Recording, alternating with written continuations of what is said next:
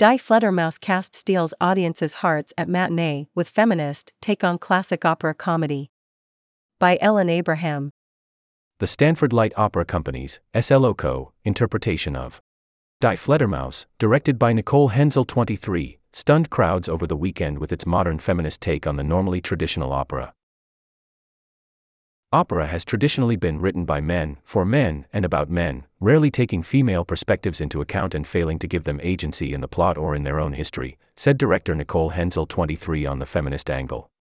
Hensel also performed in the show as Rosalinda for two of the four nights. Opera lovers from Stanford's campus and the Bay Area community flocked to Dinkelspiel Auditorium to see the performance and left grinning. I was immediately left in awe by the voices of the lead and supporting actresses, who seemed to steal every scene and song with their stage presence. While at times lines and verses in songs were lost on the audience due to the lack of mics on cast members during the show, I was impressed with the overall volume and clarity that the cast maintained. According to the program for Die Fledermaus, Johann Strauss the second's goal was to create a parody of classical Viennese opera in the Mozartian style. Strauss mirrored Mozart's capacity to stand against late eighteenth century performance norms by exploring folk topics in his own pieces. Die Fledermaus mocks the aristocratic couple of Gabriel von Eisenstein, performed by Jonathan Sotman, C S U Sacramento twenty-two, and Rosalinda, performed by Hensel and Jean Healy class of twenty twenty-three. Lee's interpretation of Rosalinda on Sunday showcased her talent in numerous songs, and I got chills from her powerful and strong voice. The Stanford Light Opera Company approached the comedy through a feminist take by flipping the opera's traditional power dynamics. Whereas more traditional productions of this opera have placed men in powerful roles, this production recasts the characters to divert the power to the women in the opera. Characters such as Doctor Falk, performed by Flora Yuan twenty-six, and the prison's warden Frank, performed by Alexandra Brescini twenty-six, were recast to give more agency to women in this reimagined production of Die Fledermaus.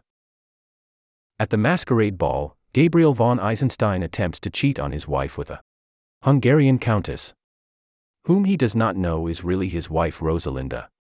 This joke was played up by Lee, who broke the fourth wall and maintained her fake Hungarian accent when her character stole the pocket watch of her husband.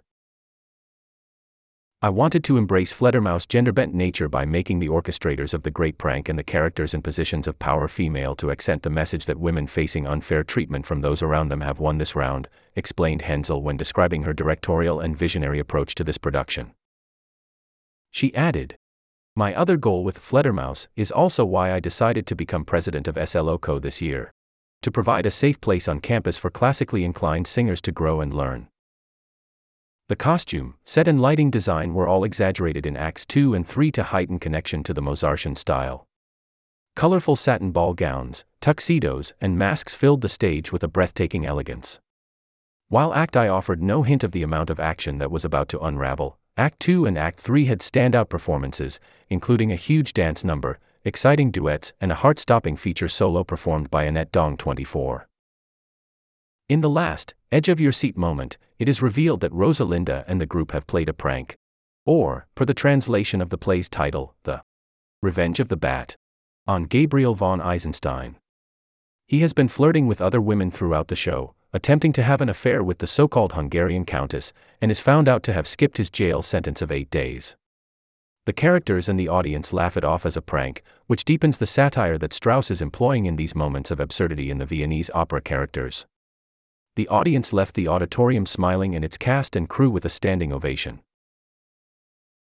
In an industry that is still adapting to its complicated past, it's important that young singers, especially women, are given the opportunity to see how they deserve to be treated in this educational setting and, most importantly, to have fun, said Hensel on the future of the opera industry.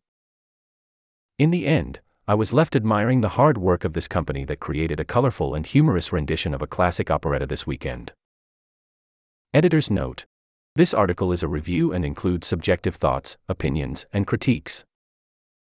Ellen Abraham is an undergraduate student at Stanford majoring in English literature with an emphasis in creative writing and a minor in comparative literature. When she's not writing for the Stanford Daily, she's writing her novel or reading one.